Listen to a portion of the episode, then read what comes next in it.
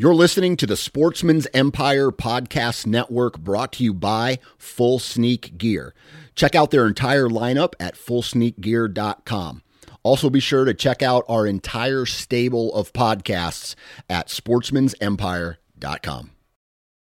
New from Moultrie Mobile, the Feed Hub offers first of its kind cellular connection and control for nearly any spin cast feeder on the market. When used with the Moultrie Mobile app, you can monitor feed and battery levels, run feeders on demand, receive alerts when feeders are clogged, and remotely adjust feeding times.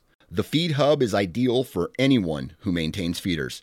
Remove the guesswork and save time by planning feeder maintenance before you drive to your hunting property. For more information, visit moultriemobile.com.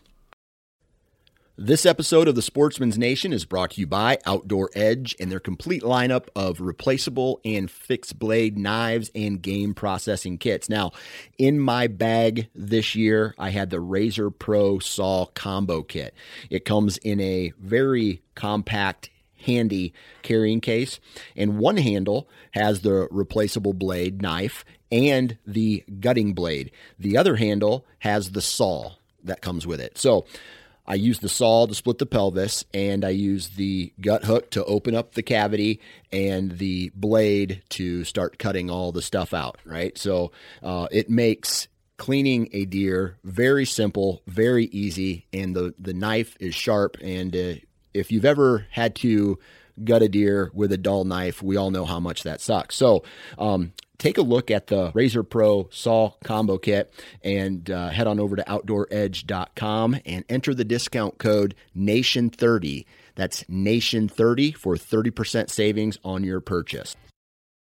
Welcome to the Land and Legacy Podcast. We're your hosts, Adam Keith. And Matt Dye. This is your number one resource for all things land. If you're interested in conservation, habitat management, hunting strategy, and rural real estate, this is the podcast for you. Hey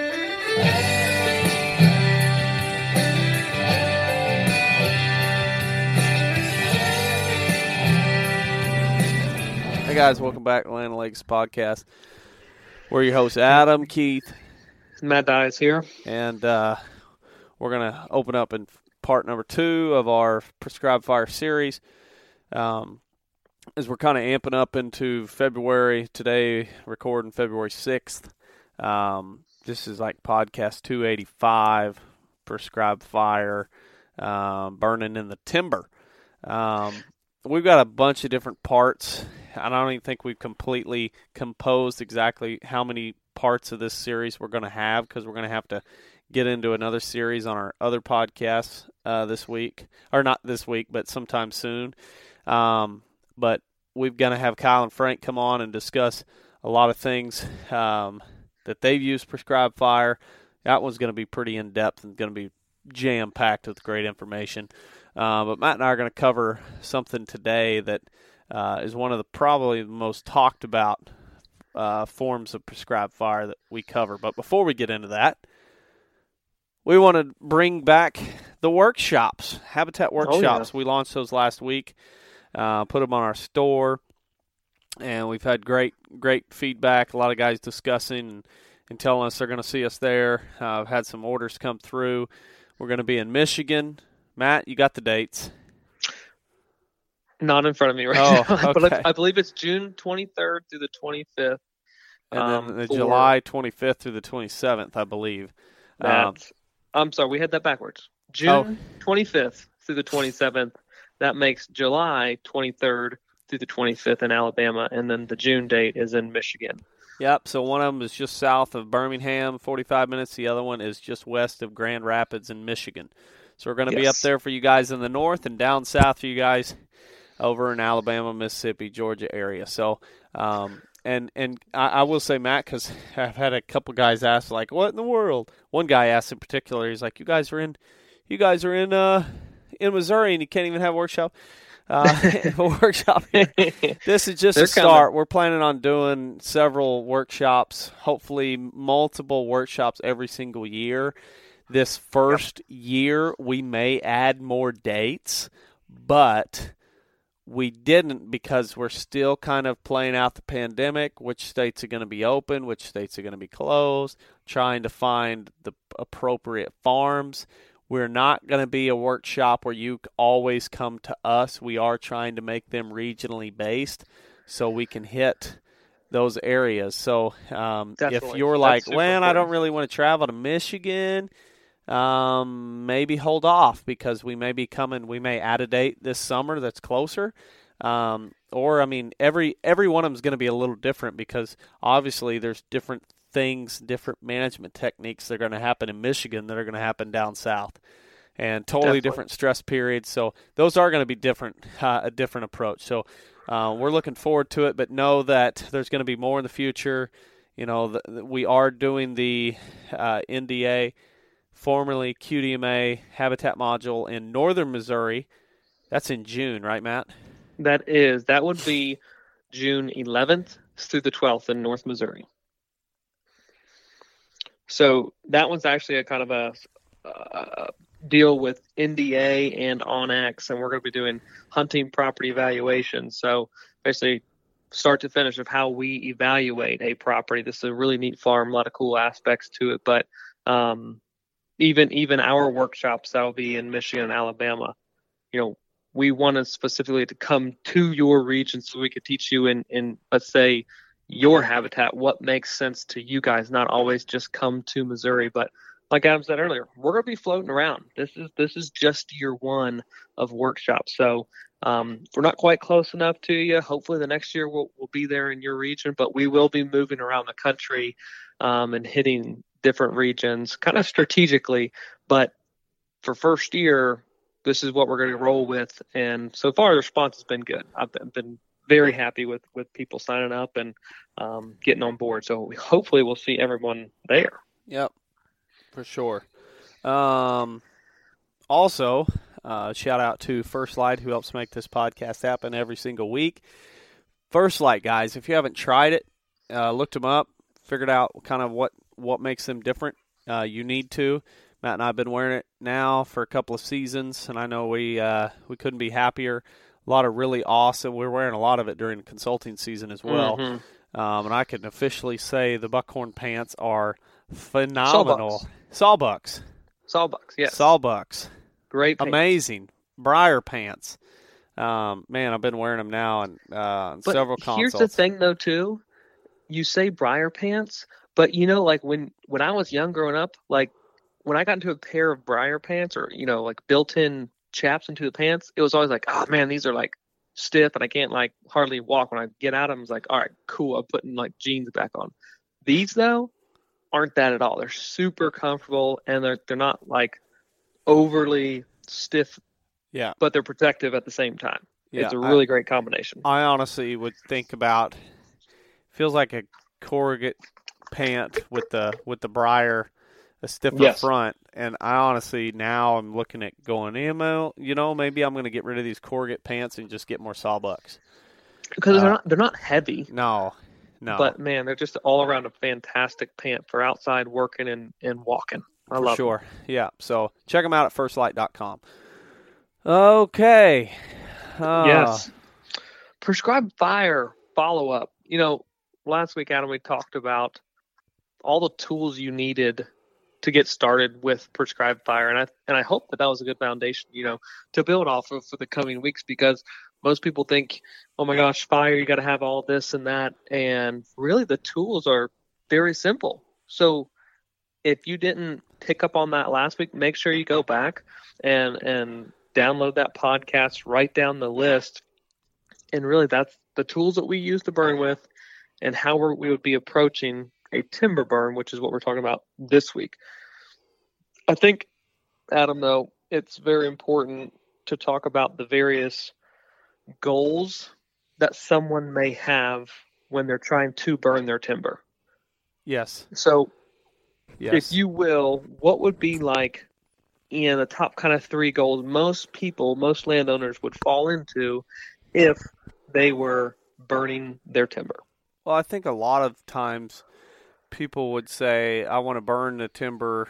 Uh, because I want to create. I I know I need to burn. A lot of people are like, I know I need to burn. A, a lot of people tell me I need to burn, and I think Mhm. a lot of them burn for the very reason that you and I probably don't burn as much. Um, but a lot of them think I need to burn to to kind of control the brush. Um, Right. And then at the same time, I need to burn because um, I, I know it's good for the wildlife. Yeah. And, Yeah. and for so those are the typical ones that I hear a lot from landowners and and listeners and uh, interactions on social media. I think for me, a big part. well, I'll, I'll say my goals for burning timber are promote more understory growth, control invasives or at least knock them back Mm-hmm. And improve diversity of Mhm. my acreage.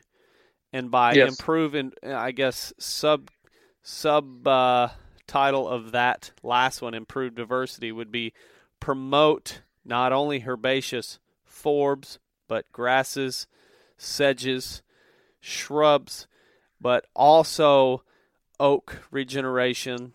And that is Yes. very much a fine tune where you can't burn too often, but you need to burn some to try to encourage that next generation of oaks uh, to grow. Absolutely. And so those are my goals. The the big I- three.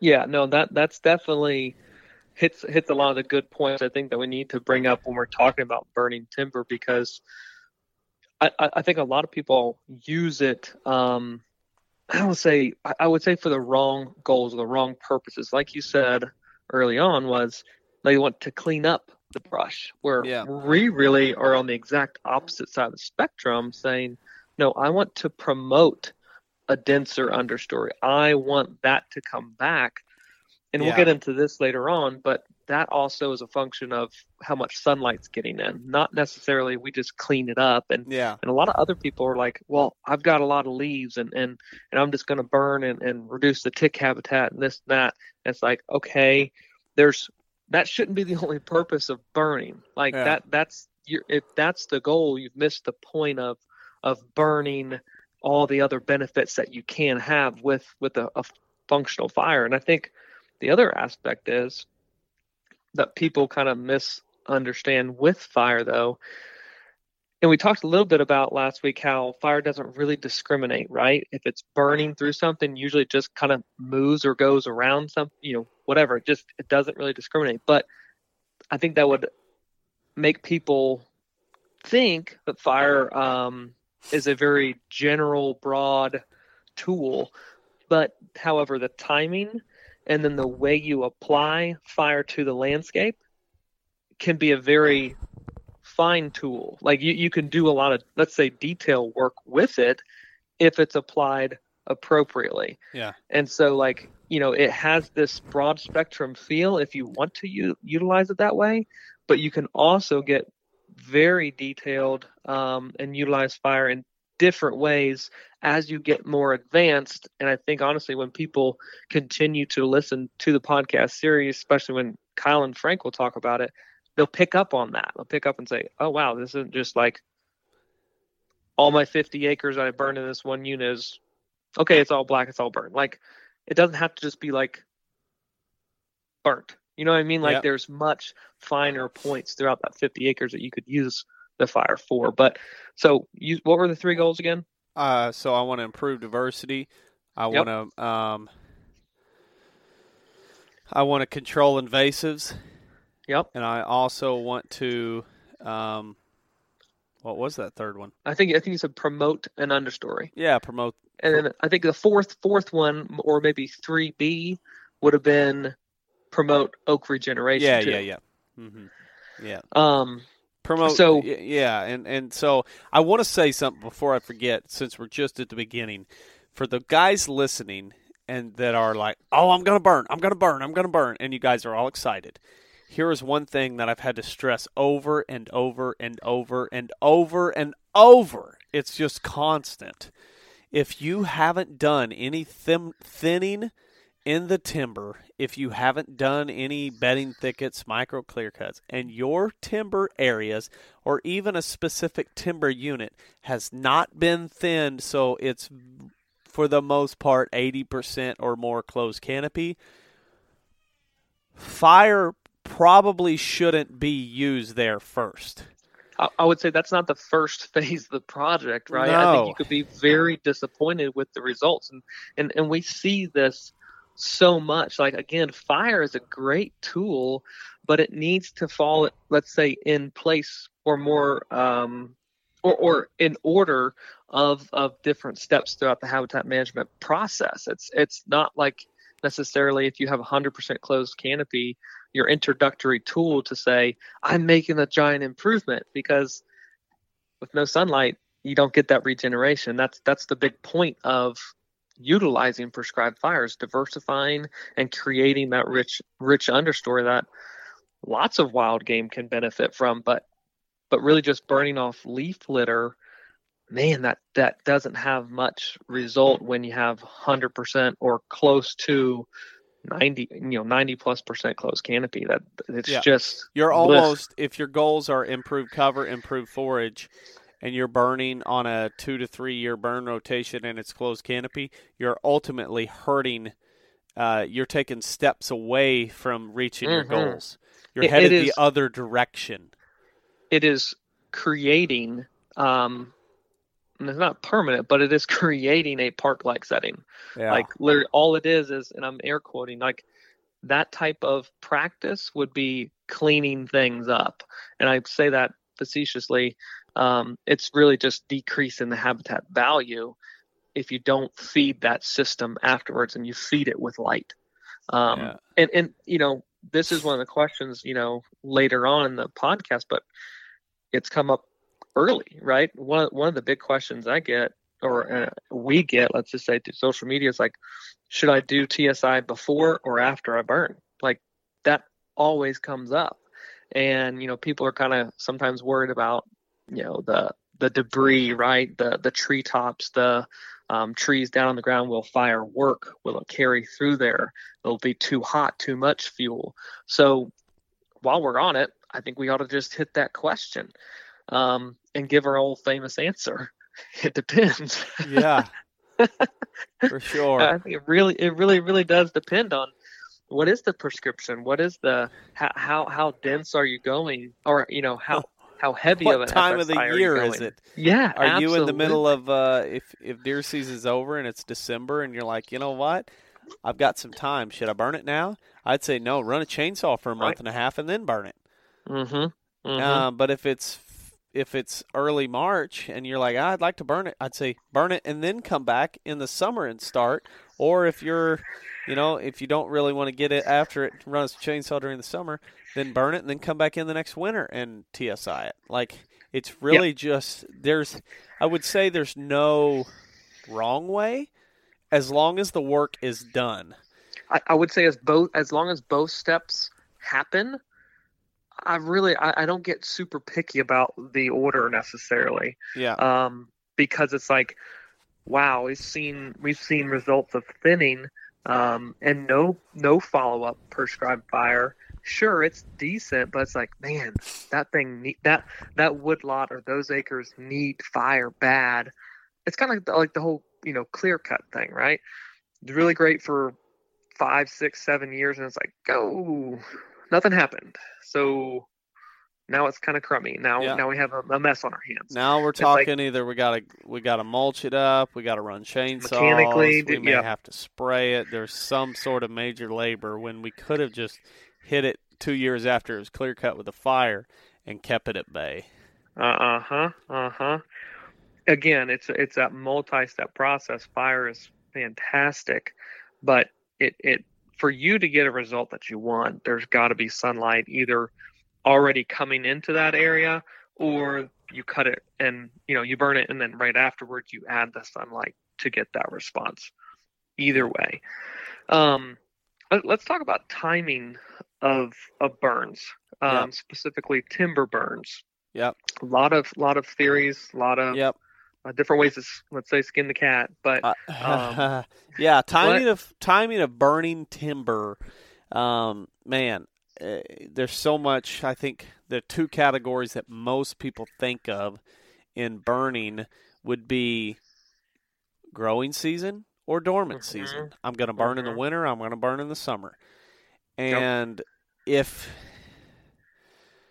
I know that I'll probably get an email or a social media message that says, "No, you're wrong about that." But um, in my experience, if it is dry enough to burn timber during the growing season, it is red flag, and I can, if I do not know what I'm doing, I can top kill and damage a lot of timber. Yes. And so for me, and I believe wholeheartedly that you can manage for timber value and have wildlife. Now, you can't go 100% for timber and 100% for wildlife. You have to understand there's give and you take. gotta you got there's give side. and take there, but I definitely think that you can do it. Now, um, I would say that burning in your timber nine times out of ten to for a successful burn, it needs to be burned during the dormant season. Anywhere from January, even December on certain instances, but December through whenever spring green up happens. Yeah, in in your respective area, and and I certainly uh, agree with that. There's there's probably very few instances where, you know, in a timbered unit, I want to stress timbered unit because we burnt last year in a very mixed um, open to a couple, you know, couple trees in in late August, yeah. and the goal there certainly was not timber and wasn't to to kill any of the big trees that were in there, but it was literally to set back woody aggression underneath some of those. Yep. And um, but in in a timber stand, I would certainly rely more heavily on the dormant season. Um, and I know we will talk about throughout this podcast, but um, we've had many instances instances in the last couple of years where we're really pushing that envelope of getting to that first little portion of beginning of green up, um, just for the fact of one, the weather cooperated, and then two, there's different goals and objectives on that specific burn unit that we wanted to really kind of push the envelope um, and, and, get have some things kind of greening up a little bit yep. before we went and, and, and used fire. So yeah, in in regard to the the seasons, dormant season, it's pretty much December, yeah. March, April is pretty much the focus for a yep. timbered unit burn to achieve what you want without risking anything yep. um, from a value killing. killing now, uh, I'll say timing also for the difference between, and I'm going to lump two slopes together and the other two together, but east and north slopes versus south and west slopes. Um, yeah. East and north can typically have more moisture, better timber um, because of more moisture, and so therefore bigger trees, more canopy, more moisture, all the things that say my burn window, the the window of time to get a successful burn on those north slopes and east slopes is a lot smaller than south slopes and west slopes. So typically if I'm planning on burning a unit that is a that's dominant by by north slope or east slope, then I will try to burn more in the dormant dormant season, and I'll explain the difference between dormant season and uh, or dormant dormant versus dormant and and a little closer to spring green up.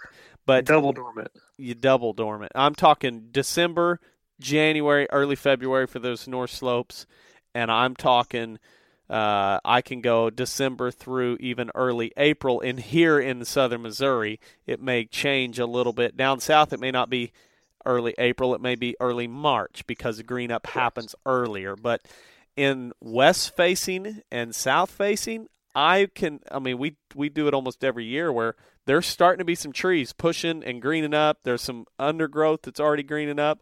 But because it's catching more sun, it is definitely able to dry out so we can carry a fire.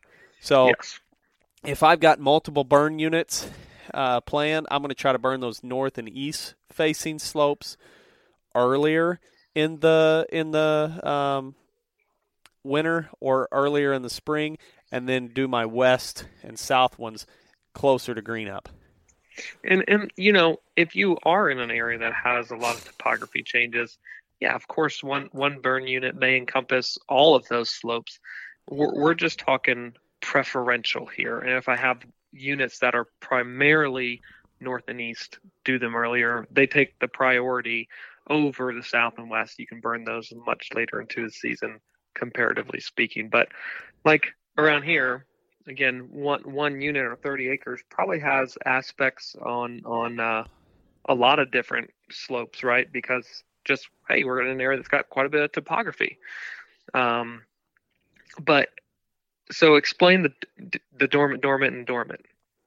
Yeah, yeah, yeah. So basically, when I say dormant, dormant, I'm meaning like that December, January where there's nothing greening up. The only thing you'll find are very small buds forming on some of your trees. Uh, but dormant, but still close to growing season. I mean, like fescue's greening up. It's that window of time in March and early April.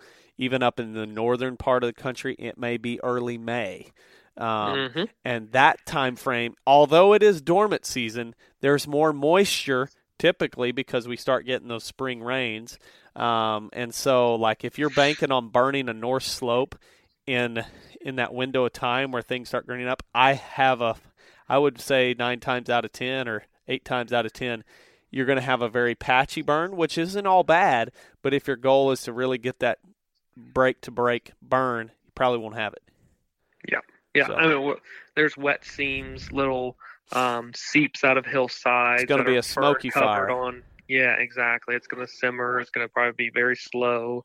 But mm-hmm. again, patchy burn, really not that bad for wildlife. Yeah. Um, so we talked about the timing of burns and, and specifically for timber units. Mm-hmm. A lot of people also ask, okay, if it's timber, then how in the world do I establish a fire line? Yeah. And, and I think a lot of people may say, I have a road over here on this portion of the property. I've, I've got a creek and a field edge, but really, guys, like I'm just trying to get started burning, and that's 100 acres. Like I, I can't burn 100 acres. I wouldn't feel comfortable burning 100 acres. And I think that's where what hangs up a lot of people is they think, man, I just I have these fire breaks that I can't really break it up or do smaller portions or patches. Um, but in all reality, we cut our own fire line a lot. And sure, we're going to use what makes sense from a field edge and a road system standpoint, but sometimes you just don't have those options. Yeah. And you you got to create your own fire break, and there's multiple ways of doing that. Um, yep. yeah, I mean that, that I think that's a big hangup for people. They're like always worried about the size, and oh, it doesn't even matter if I do, you know, two, three, five acres. It's like well, it certainly isn't going to hurt. You know, yeah. try try something. But how how how do you establish a fire line? What is the desired end result of a fire break? Yeah, uh, you know, in timber for us, uh, the the the the main farm we've been working on is is fortunately got a lot of four wheeler trails. Um, and so basically, if you've got a farm that's got a lot of those four wheeler trails, it's take a backpack blower and blow the leaves out of it and get it down to bare bare soil um, or bare rock if you're here in the Ozarks. Um, and and so that's a quick way. But if I'm if there's no line established, there's no trail established. One of the quickest ways that you can establish a fire line in the timber would be a man running a chainsaw and a man running a backpack blower. And the guy in the front yep. running the chainsaw, he just cuts all the little saplings or brush, about the size of a you know five foot, five foot wide trail, a little hiking trail. Yep. Picture those state parks or national forests that you've been on where there's hiking trails and you're just like everybody walks the same one, but you can see that it's, it's about three foot wide of bare ground, but then um, three or four foot wide bare ground, and then there's another foot on each side or two foot that's been trampled vegetation. That's about. I mean, that's that's awesome. Um, mm-hmm. I mean, that's uh, ideal. I would I would rather have about five foot of bare ground, but you can certainly burn off of a, a trail like that. So put a guy in the front running chainsaw, and he's cutting everything off uh, as close to the ground as he can get without running a, a chain on the chainsaw and dulling it up on rocks. and then he's kind of kicking stuff out and and then the second guy ideally you've got three guys but the second guy is kind of doing the 80 grit leaf blowing and he's kind of knocking the Knocking majority top of them off off yeah he's knocking the top off and he's kicking the sticks out of the way and the third guy is 220 grit and he's finishing it off and uh I- mean you can if you got three guys who are just good workers you can build a lot of line very quickly in Oh, yeah. closed canopy timber Oh, um, yeah. If you're in kind of that woodland setting where you've got a bunch of brambles and and grass and all stuff, yeah, it might take a little longer. You may have to throw a weed Mm-hmm. eater man in the mix. Um, but if we're talking burning timber, that's the way. One guy running chainsaw, one guy running backpack blower, and uh, and it, it is amazing how fast that can fly. and then Um, I would say this would be my advice. Once you get that trail cut, keep it open with four wheeler. Like make sure Yes. you're running that trail uh, if it's if it's doable, not steep as a horse's face. Um, you know, run run a four wheeler on it multiple times in the year so it doesn't grow back in vegetation. Maybe even throw your herbicide sprayer on when you're spraying food plots and spray all the vegetation that's trying to grow back up in it, and establish it as a four wheeler trail. Doesn't have to be one you drive in to hunt. Doesn't have to be one you're driving to check your trail cameras. But make sure you keep it open because once you get it established, it should be there for many many years to come. It's just going to cut down the time and maintenance it's going to take to get fire Yeah. fire ready. And I think the other thing to keep in mind too is when you are clearing out the fire line itself and you're creating it, let's just say you're walking down, you know, south to north through through a piece of timber and you're burning everything to the east or to your right. Throw the debris to your left. Don't build up, you know, whether it's a treetop or a couple shrubs or or blow in all your leaves. Don't blow it into the fire unit itself. Blow all the leaf and the litter to the left outside of the fire break. So you don't have this buildup of fuel right adjacent to your line. That's going to be basically Yeah. more fuel than what you're going to burn interior right there adjacent to your actual fire break. So move everything to the left um, or the west of the unit itself, and that Yeah. way you're reducing that fuel load. For sure, for sure. And be watching for snags. So when when you're creating those fire breaks, someone um, with a chainsaw or, or really any anybody who is looking around on that line, keep your eye out from the interior of that unit. if if you have a- the time, my advice would be to say if you've got the time, make it a couple of passes. So, man running chainsaw, all he's doing is picking the trail, trying to go in a straight line as much as possible. Anytime you run jags or sawtooths in a line, there's a better chance of of a spot or a fire to ignite on the other side of the fire break and be in the in the unit you don't want to burn. That's called a spot. So try to keep them straight and as as if you're going to have angles, make them as swayed Gentle. as possible, where they're very gradual and you don't do those sawtooths. Um, and so that man running chainsaw, he's just picking the trail and he's cutting it out. He's the uh, he's the Point. trailblazer There you go. and then the second guy is blowing it out. Once you get done, it's I would prefer to do the next walkthrough, like maybe you walk back, or you get on a four wheeler and you drive it, and that's when you check for snags. Because I have And- been on fire where you're trying to check for snags and run, run and build the actual line, and you miss some. So if you have the Yeah. time, do that. And and and there's two ways you can clean out around snags.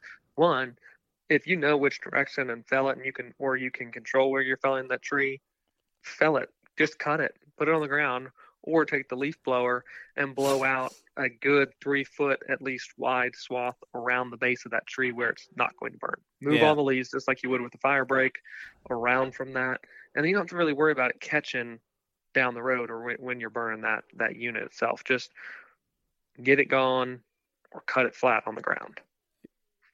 yep, one hundred percent. So we've got fire breaks.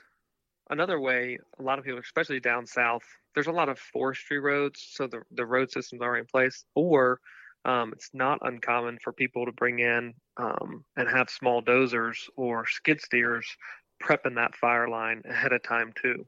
That's some big machinery, big equipment. You don't certainly don't have to go to that degree. Again, we just talked about five foot break in the timber. We burn off that all the time. Mhm. Um, but those are other options. And from a cost sharing option too, through through the NRCS and um, EQIP programs, you can get paid to put in permanent fire breaks. There actually had we had two clients here local um, this past late summer flagged out fire breaks, aka road systems, and they now have um, cost shared road systems of permanent fire breaks around their boundaries of their property and will be burning off of them um, this year. And so that was done with the dozer. So they, they again have, you know, it's kind of a double edged sword there. Boundary road system to be able to run up and down, plus they have beautiful fire breaks that are going to be maintained and opened up for a long time. Huge, huge asset to be able to use that. Um, basically, again, lifetime of fire fire breaks created for you, and help to pay, get paid for. Yes, absolutely. Um, yeah, so running with a back chainsaw, backpack blower, hand line as we call them, and everybody mm-hmm. in the history of the world and governments called them hand lines. Um, and then you've got you know doze lines or skitter skidder lines. So another th- another way to establish if you are doing a timber harvest, have some forethought and have your timber uh, your timber crew use making these skidder trails where they're hauling the logs out in the areas that you want to establish fire breaks. Yes. Um, and so they can do a lot of the the work, and you just have a little bit of cleanup, and boom, you've got a great established fire break or not, or a road system. So that's yep. another wonderful way. Definitely. So we've got the goals, we got the timing, we got how to establish. Covered the tools last week. What about conditions for prescribed fire in the timber? What kind of weather conditions would be ideal? And and again, guys, there's a, there's a variance here, um, a balance, but we're going to kind of set the stage from a from an ideal. Man, I'd like to see this this three day forecast ahead of my Saturday when I've got guys who said, "Hey, put me on call for fire. I want to do it." What yeah. does that look like? Um, so for me, um, one of the, the, the two biggest things for selecting weather conditions to burn in timber would be um, wind speed and amount of sun. Yes. Um, yes. You know, there's some other factors. Humidity would also have a huge role, but um, if I don't have sun, even though it may be down around 40 uh, percent humidity, if it's mix of partly sunny uh, and cloudy, I'm like, ha, I need sun. Um, mm-hmm. So I'm going to select having full sun or at least a large, like mostly sunny weather forecast with wind no more than 15 miles an hour.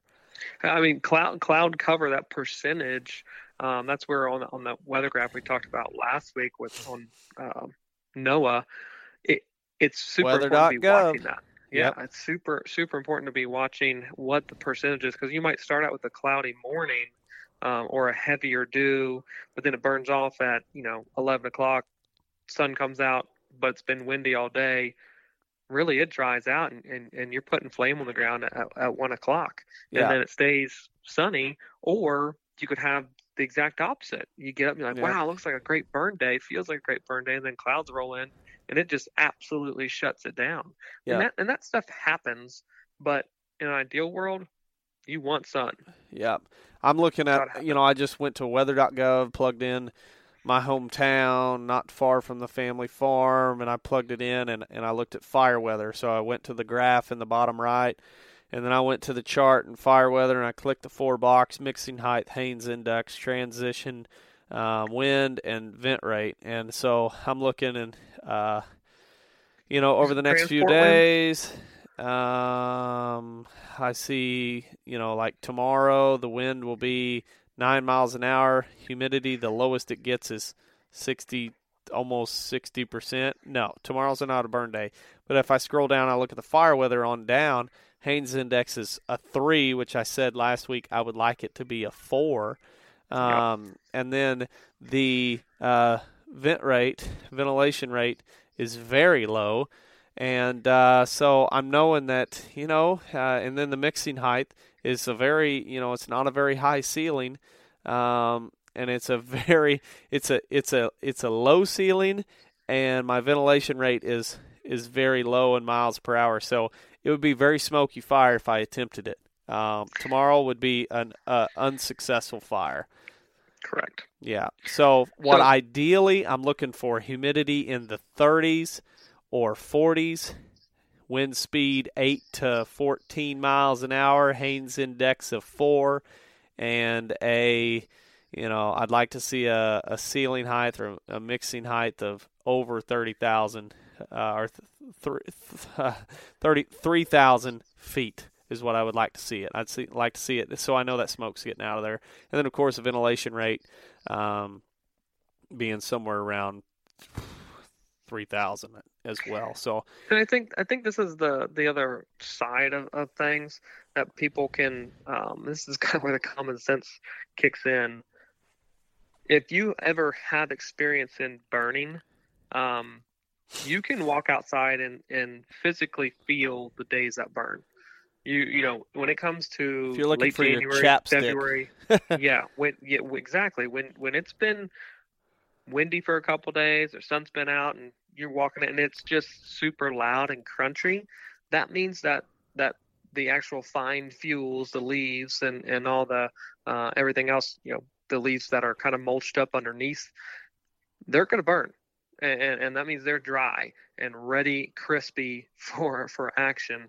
Um, but you also feel it, like you said, on your lips, right? I mean, you can feel the dryness of the air. Your lips get chapped, the, breeze, um, and you can kind of almost feel the the sun on those days too, really kind of beating down. If you got full sun, um, those conditions mixed together probably is going to be a really really good fire day. But obviously, don't just base it off that. Do your homework.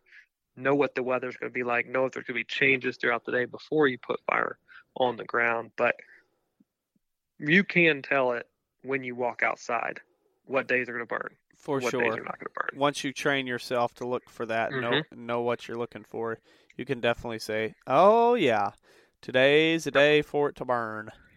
That's exactly right. You know the the other thing that people really get um, I want to say hung up on, and we're we're going to cover these in, in crazy detail because this is these are some of the points that Kyle and Frank are going to really hit home and, and talk in detail about. But different firing techniques that someone could use in the timber. Um, you know, backing fire, flanking fire, and stripping fires are all different techniques that someone could utilize. Um, most, you know, it's not very common that a lot of people will use a head fire in their timber, but a backing fire, and I'm kind of describe what that is and, and as layman's terms as possible, um, how someone would go about use, utilizing a backing fire in February in a thinned canopy Yeah. unit. So, backing fire um, typically is backing into the wind, so it's burning as it's and it's moving into the wind. So it's a lot slower fire. Flame heights are a lot smaller, but it's relatively contr- more controlled, or gives the impression that it's more under control. Um, I don't, you know, it can change in a matter of seconds of being a controlled fire versus uncontrolled fire, but that's kind of the idea is that you have a fire that is, let's say, just picture a box and the wind is moving from the west to the east. You light on the east side of the unit and it burns to the west, so it's burning into the wind. That's a backing fire. Um, well, And it, it's it's essentially think of it like going against the grain, right? Fire Yeah. normally would want to be carried either uphill or or with the wind, but we're doing the opposite, and we're basically utilizing the existing conditions to keep the fire um, in control as much as possible. Yeah. A lot of times this- you're going to use a, a backing fire regardless to some degree on any fire as you're starting it even if you end up doing a ringing fire or a head fire at some point you started with a backing fire as you were putting in let's say the black line around the fire Yeah, and so what I would say, um, this is where this is where some confusion may happen.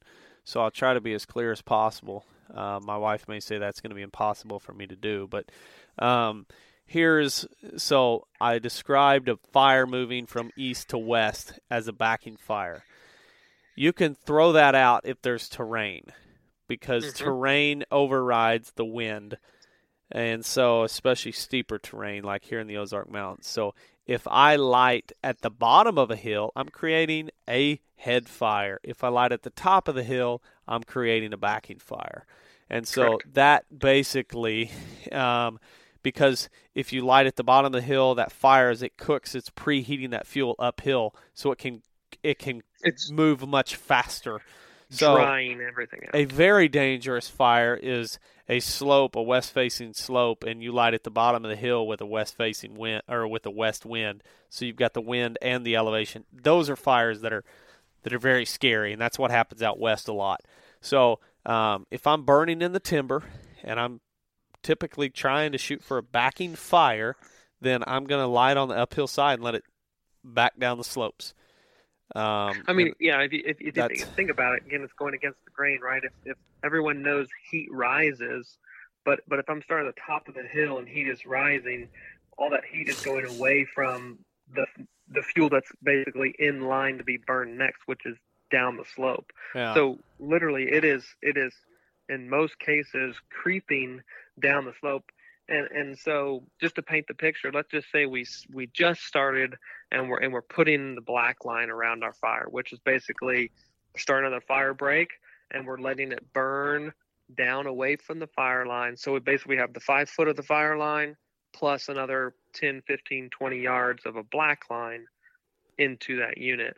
But that 10 to 15, 20 yard time frame obviously depends on fuel loads and everything. But let's just say, you know, it could easily take 20 minutes for it to go that far off off your the the place you started the fire break line itself to go 20 yards into the timber.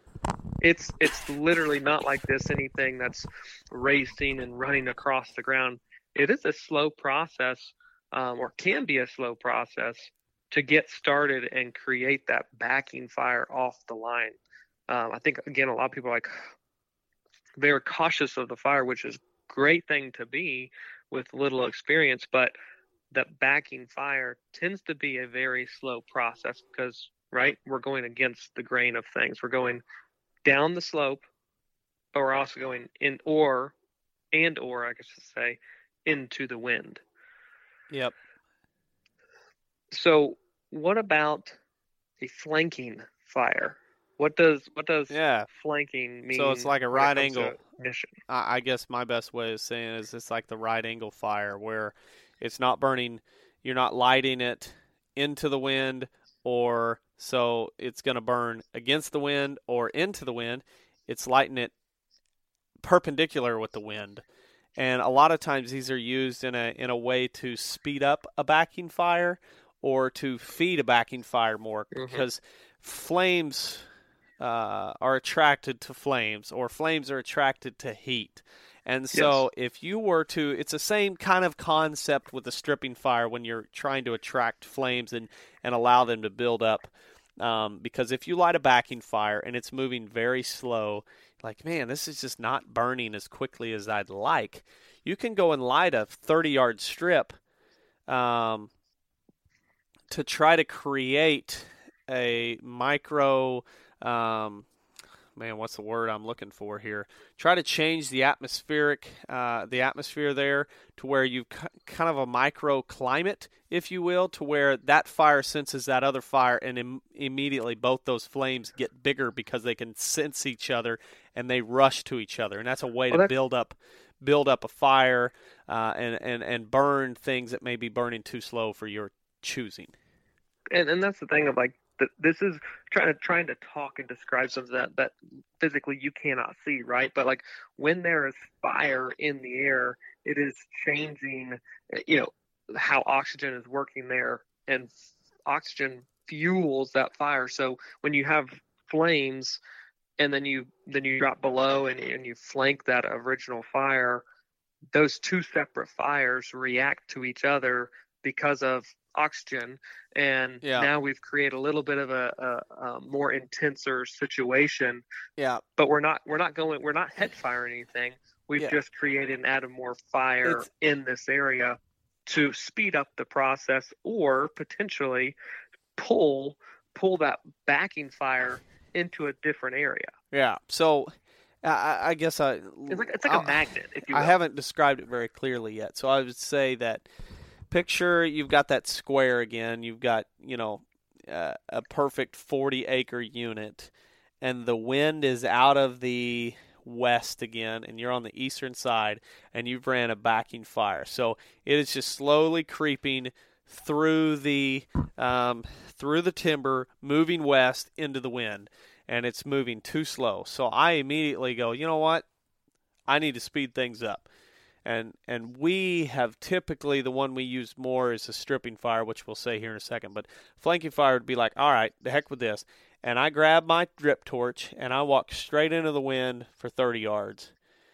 And I do that, lighting straight towards the wind. So my fire moves off.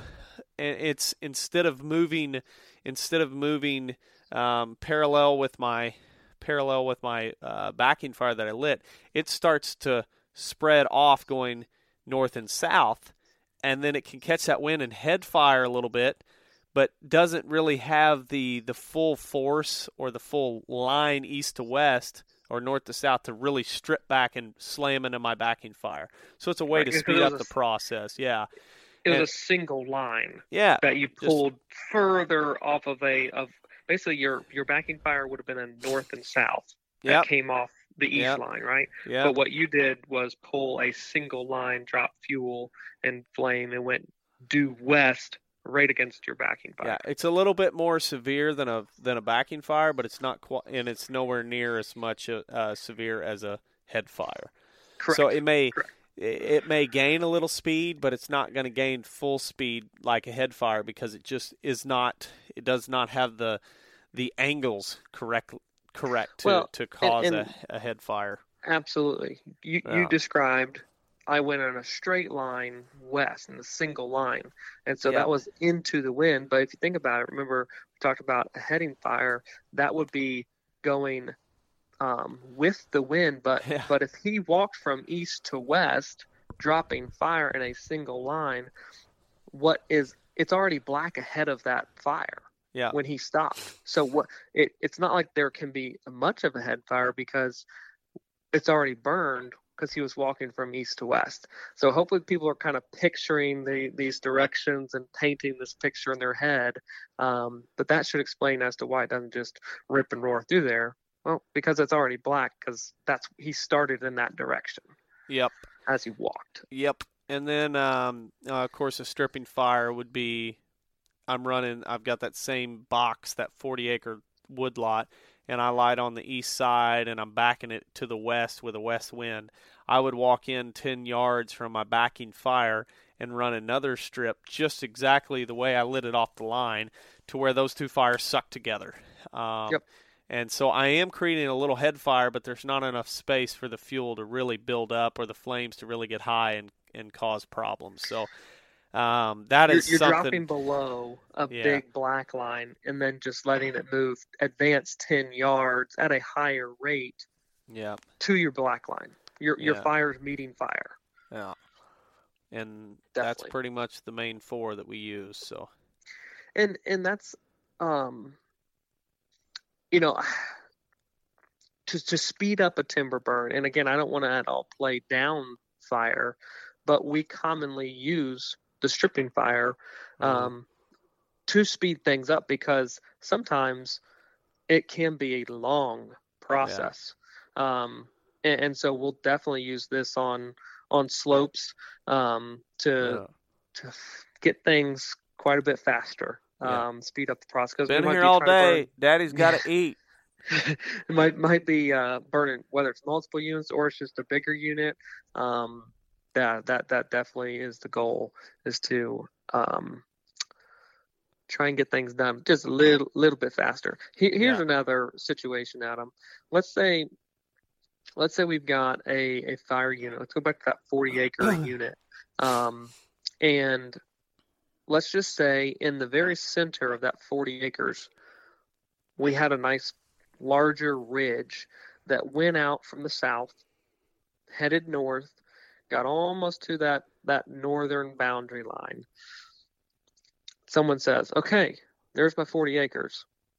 How do I burn that in the timber? Like, how would you approach that situation from an ignition standpoint if you Oh. had that east and west Yeah. excuse me, that Uh, west yeah. to east wind, you wouldn't go and start on that very far east side. How would you attack that by with with the addition of now we've got topography playing a role here? Absolutely. So, are you saying that you know if if I was to look at it, there's one main ridge, and then the other two, like the one main ridge runs north to south or south to north, right out of the center of it, Right in the and center. and so that's the highest point. The east and Mhm. west line are not very. Uh, they're they're the there is no elevation there. Correct. Yeah. They're, okay. they're, they would be even, equal. Let's just say there's a creek drainage on both sides. The Yep. east and west line are creek drainers, same elevation, yeah. but a yeah. big old kind of a big ridge in the center. I would probably would you do? start, you know, for me personally, I'd probably start um, running a line. I'd run a backing fire along my east side just because I want to always start on the very furthest point of of uh, of where the the fires the fire unit. So just in case something happens, I don't have to worry about fire slamming into a line uh, that's got no blacking, and and so I would probably start there. Ideally, there's two lighters, two two guys running drip torches, and uh, they're running they're running on the radio. And so one guy lights that east line, and he says, "Okay, I'm halfway done." And the guy on the top of the ridge lights and lets it back down that east facing slope um, towards that other uh, towards that other um, eastern boundary where the, where it's already been lit. So by the time the guy finishes up on the ridge, the guy on the east side's already knocked out the black line on the eastern side of the fire unit. hmm So it would take those flames a while to back down that slope. Let's just say it's like at my family farm, it's about two 250 uh, foot elevation change. It's going to take a while to back down that slope, and it's going to take a while for that fire to creep across that flat ground. And so ideally, you time it to where it backs down the slope and hits the bottom and starts, and then about that time, the two lines merge together. At Yep. the same time, you're going to have that same fire that you lit across the spine of that ridge. It's going to be backing down that west facing slope as well.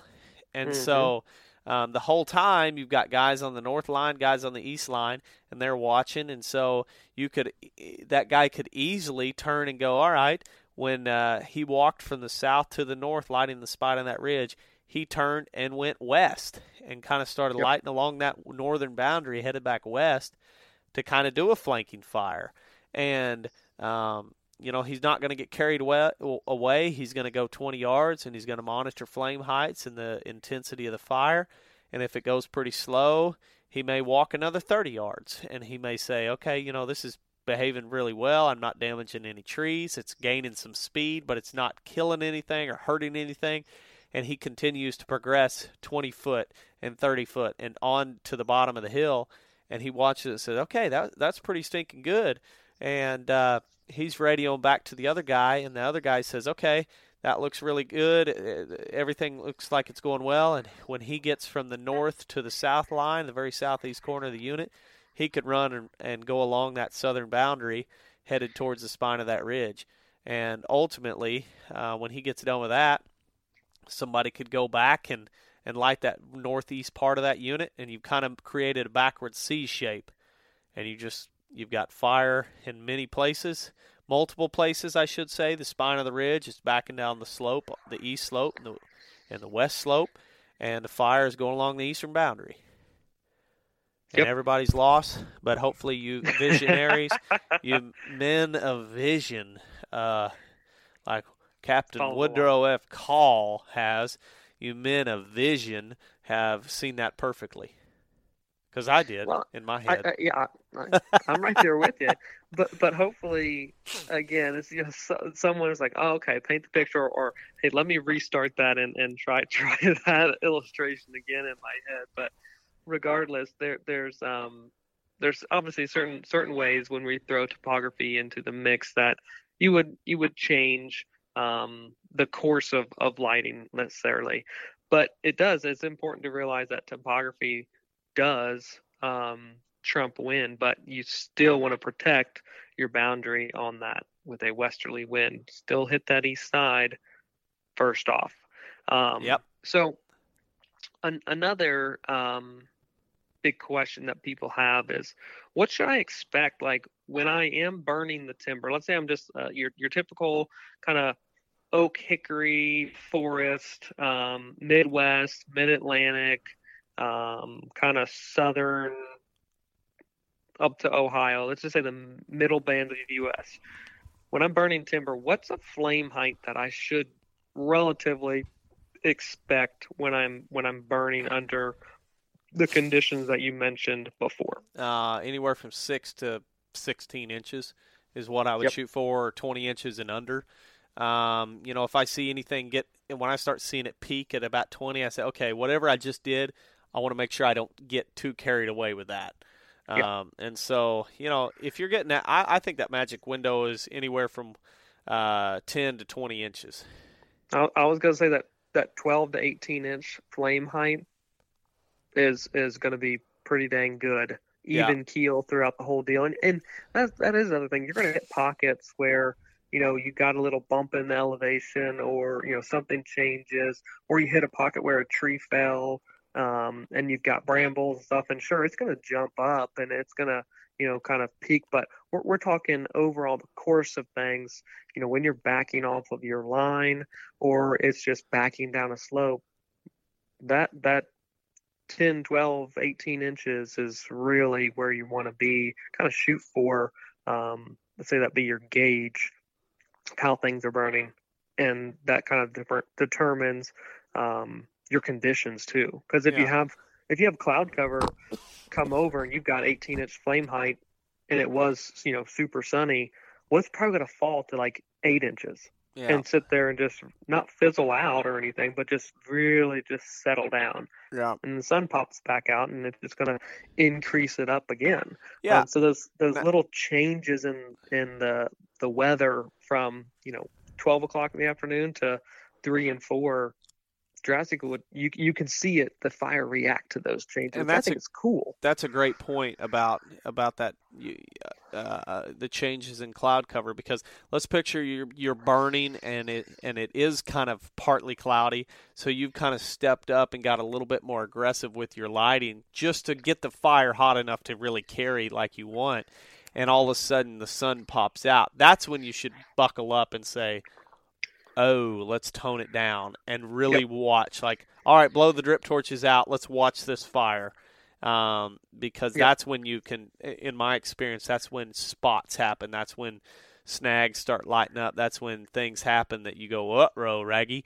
Um, because we need to really make sure we don't do anything, and and that's typically when I see a lot of people make errors. Is you get aggressive because conditions aren't great, and then all of a sudden snap your fingers and the conditions are great, but you've lit in far too much that you can handle, and, and you're going, uh oh. Well, and, get ready to jump why, some gullies, boys. Why, as a the person igniting with the drip torch, it's not keep your head down and just walk like oh. walk along the fire break.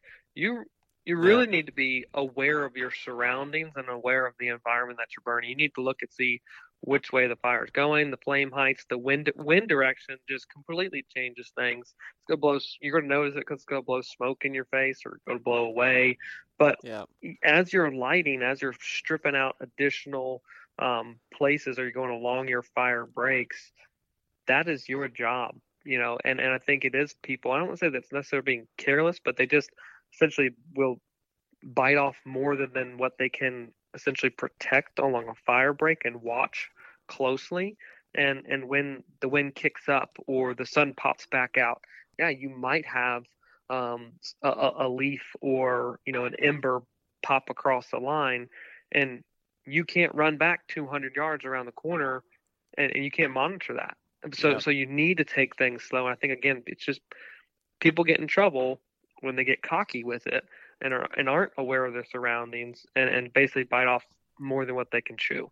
Yeah. And that's when things get get questionable. But if you're cautious, if you're paying attention to these details and, and little tiny changes, then then you're like I say, you'll be safe, but you're doing what you should as uh, as someone who's igniting um, and, and, watching this fire. And, and again, this goes back to the communication standpoint too.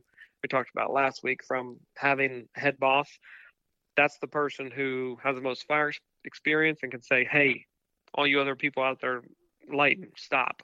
We've had yeah. this change." Like they need to be very clear and communicate that to to everybody else um, of of what's going on. Be aware of your surroundings. Hey, notice this you know, sun's popping back out. Be careful, kind of thing. Yep, absolutely. Um, the other big question is fire interval.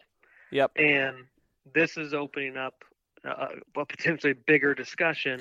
um, obviously, the fire return interval and the timing of your fires of the of the growing season versus dormant season really determines what type of plant communities are going to grow um, and what your fuel loads may be like. So yep. let's just say and talk about we, your goals because this is where yes. it really gets critical.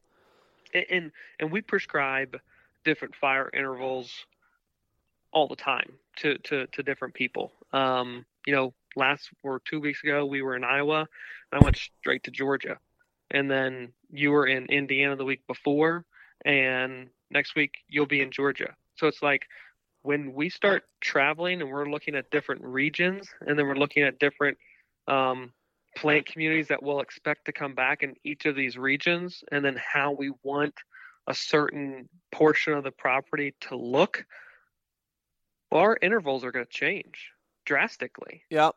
I, from, I from, from one region to another. One of the big things would be have to identify is this a unit that I'm growing timber?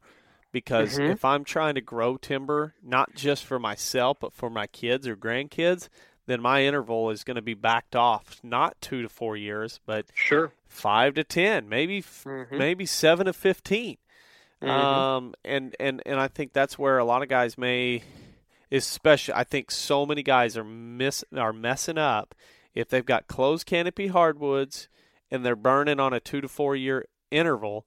Yeah and they're expecting of you know that that well I don't have the oak regen. I wonder why. Well, first off, you're growing in a sh- it's shady convi- environment. It's closed canopy, so it's not great for oak regeneration. And you're burning. What few yeah. make it through, you burn them up. I, I was out of sight the other day, um, in in kind of south, well, central western uh, Georgia, and yeah. and there was a beautiful piece of hardwoods um, I mean, some some really great trees in it, but it had had not experienced fire in a while. It was 100% closed canopy um, in this in this specific drainage. But what was getting um, regenerated was tulip poplar and sweet gum. Oh, and and no, none of the red oaks, none of the white oaks were were um, regenerating. Period. Oh uh, and it was it was it was wide open. The trees themselves were there's some, you know, 28 inch DBH wide. I mean, just straight as an arrow, beautiful looking trees. But it's like, I asked the guys like, you know, this looks um air quoting pretty, and these trees look pretty healthy. But um, what do you notice, or what do you not notice? It took us a while. I was like, how many sweet gum saplings do you see? Where are all your oaks? what's the future? And I think that's that is a big question. It goes back to your goals. What's the purpose of you using fire in a specific unit? And then then you you will understand or that fire return interval will become more clear to you. But in that specific site, closed canopy, no fire, there wasn't oaks coming back. It was sweet gums. Yep. And we see it all too all too often. Yep.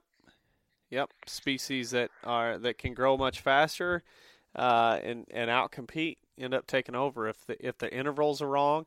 And you know that that goes with almost every single thing we recommend. Is there's a lot of really good intentions and really yes. good plans that are sixty to seventy percent correct, and or sixty to seventy percent effective, but it's that thirty to forty percent which is the the game changer. Mm-hmm. The the mm-hmm. difference in being mediocre and phenomenal, and yes. and I think so many times like I, I really think that's a big part of our business is trying to to get that additional 30 40% where it's like you were doing pretty good but you weren't really making it awesome well and i think that's a, a fantastic point i feel like this is between let's say doing TSI or cutting the timber and and then burning um, there's a lot of people out there who i won't say fall short but they just don't quite do the project to the degree that they need to do it. And it's like, well, I'm using prescribed fire on my property, or I'm I'm I'm doing a little bit of uh, chainsaw work, but it's always like, yeah, but but the result is what I'm interested in. I'm glad that you're utilizing some of these techniques, but but when we go and we walk, or, or you know, I ask it about what it is you're trying to create, and then we go and walk the the site didn't get there. We didn't do enough. We didn't add enough sunlight. We didn't cut hard enough, or or you're burning too much in an area, and that can obviously be the case. But it's almost like just because you're utilizing some great tools doesn't mean you're using them necessarily right. And yeah. and we can tell because the site isn't responding the way we want it to, or the habitat, the plant communities aren't aren't coming back, or growing to the degree. We might have, let's just say, a sprig or two of, of little blue stem where really we wanted 20% of this pocket to be blue stem brand, you know, then, then of course have the brambles and other shrubs, but we just don't have, we just don't have the sunlight or, or yeah. you're burning too much, whatever it may be. Yeah. But it, it, seems like that just is often, often the case with even again, seasoned, um, habitat managers or, or, or folks who are doing great great techniques just potentially need that additional fine tuning t- tweaking. Yeah. It's the fine tuned tweaking that can really just is is oh that's when we've seen we man we've seen things just absolutely take off from it. Yeah, and and, and it's not like, well, oh, you know, I'll go back to a, a consultation that um, Kyle Frank and I were on in, in Florida fantastic group of guys down there doing a lot of really good things. But literally, one of the big suggestions was changing the fire interval and then but more importantly there was was changing the timing um, and kind of restructuring how they went about burning and placing priority in some areas and, and you know differences there and I, and I fully believe that that is going to really take that place, which is an extremely special place, yeah. to something greater and beyond. Well, um, I'll give you another it, one. that was simple. That yeah, was really simple. How many times have we seen? You know, in the last few years, it seems like more and more people are doing these micro clear cuts and bedding thickets and they mm-hmm. go in and they're like, okay, I'm gonna I'm gonna cut in a pocket, you know, just a little ways away from my uh, from my food plot, and that's gonna be it. Right. But they don't cut enough. And so what they yes. do is they cut in and they say, wow, it's really thick and nasty in there. But they left too many trees standing. They hinge cut too many trees and not flush cut enough trees. And they yep. either, if they did all hinge cuts, they made it too thick, so deer only using the perimeter. And in five years, a lot of those hinge cuts are going to grow back up and be out of reach. Or they cut not enough and they left too many trees standing, and they get this huge influx of brambles and depending on where you're at, it may be gooseberry or black raspberry, or in many cases, multiflora rose. Yes. And they're like, well, all it did, all I'm creating are briar patches. That's because you didn't promote enough sunlight, and so yes. you had good intentions, but you missed it. You you missed the mark, and that's not not a burn on you. It's just speaking advice on you got to make sure you do it right if you're really expecting phenomenal goals. Yeah, or and, phenomenal and I, results, I should say. Yeah. What, what was that blackberry patch or the black raspberries or gooseberry or buckbrush that came back in because you're not getting enough light? Is it better? Is it denser? Uh, does it offer more cover? Yes, yeah. it does. But uh, on a, on a on a scale from a one to ten, let's just say, or, or let's just give it a grade, a school grade, right, from um, A to an F uh, of implementation I'll I'll give it a, a C or a D plus. Not yeah. because I don't like you, but because literally we've seen in all these places what can happen, and Yeah. it is much. It is more superior, but really, you think about it, it's like what what does it take if you get a seventy percent on a quiz, right? You got seventy percent right, but really to take it from average to great is only thirty percent difference. Yeah. And it's that 30% difference that really makes it that much more amazing. You did good work, but it isn't great work. And that's Yeah. a, that's a smaller margin than getting it to good, right? Yep. So Yep. I know C's get degrees, but man, everyone's looking for the A's. Yep. So Yeah, man. An- one other quick thing I, I, I think people often worry with is the size of the burn. They think they have to go huge, big scale um, to make impacts and, and to get started. And, you know, a three acre burn, maybe, um, you know, something that, that seems daunting to you. Um, well, if that's daunting to you, then burn an acre, burn half acre, do something. But I, I but would rather start. somebody burn three acres here and a, and five acres there and a six acres over there, rather Oh, than burn one 20 acre unit. Yeah. I- I mean, Because as long as you can get it spaced out, and that way we know that, and and there's a lot of a lot of good things, that, a lot of research that's pr- that you know the Mississippi State's done the bow range burning, um, just, and then just recently out of out of Auburn, that there was there was research done that if you reduce the canopy by thirty percent, and then you apply prescribed fire, a thinning of thirty percent.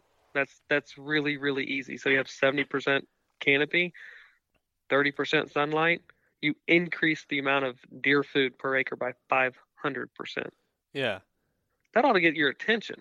Yeah. Like again and we, that's what we talked about early on is like you have to have sunlight is this is not necessary in in either or situation if you want results you've got to feed the system and that is with sunlight so a combination of cutting to some degree and burning is phenomenal results for Phenomenal. sure, for sure. So, I don't know. I don't. I think that's a pretty dang good wrap up on on burning in the timber. Kind of a roundabout way to say that's essentially what we're looking for. How to do it, um, and and hitting a lot of the key points. You got anything else to add there? No, man, not at all. Uh, I think uh, hopefully there's some guys amping up and ramping up and getting ready for prescribed fire. Probably, I will. we just got tagged today about one of our clients here locally that is burning. So I know there's some guys doing it, and, I, and I, I'm, I'm enjoying seeing how many people are new to it that are getting out and doing it and, and having Yes. fun with it. So it's very I will say, encouraging. I know for a fact that both of the sites that we're going to, both Michigan and Alabama, either have burned in the past year or will be burning probably before we get there. awesome. So there will be sites of multiple years of regeneration, fresh.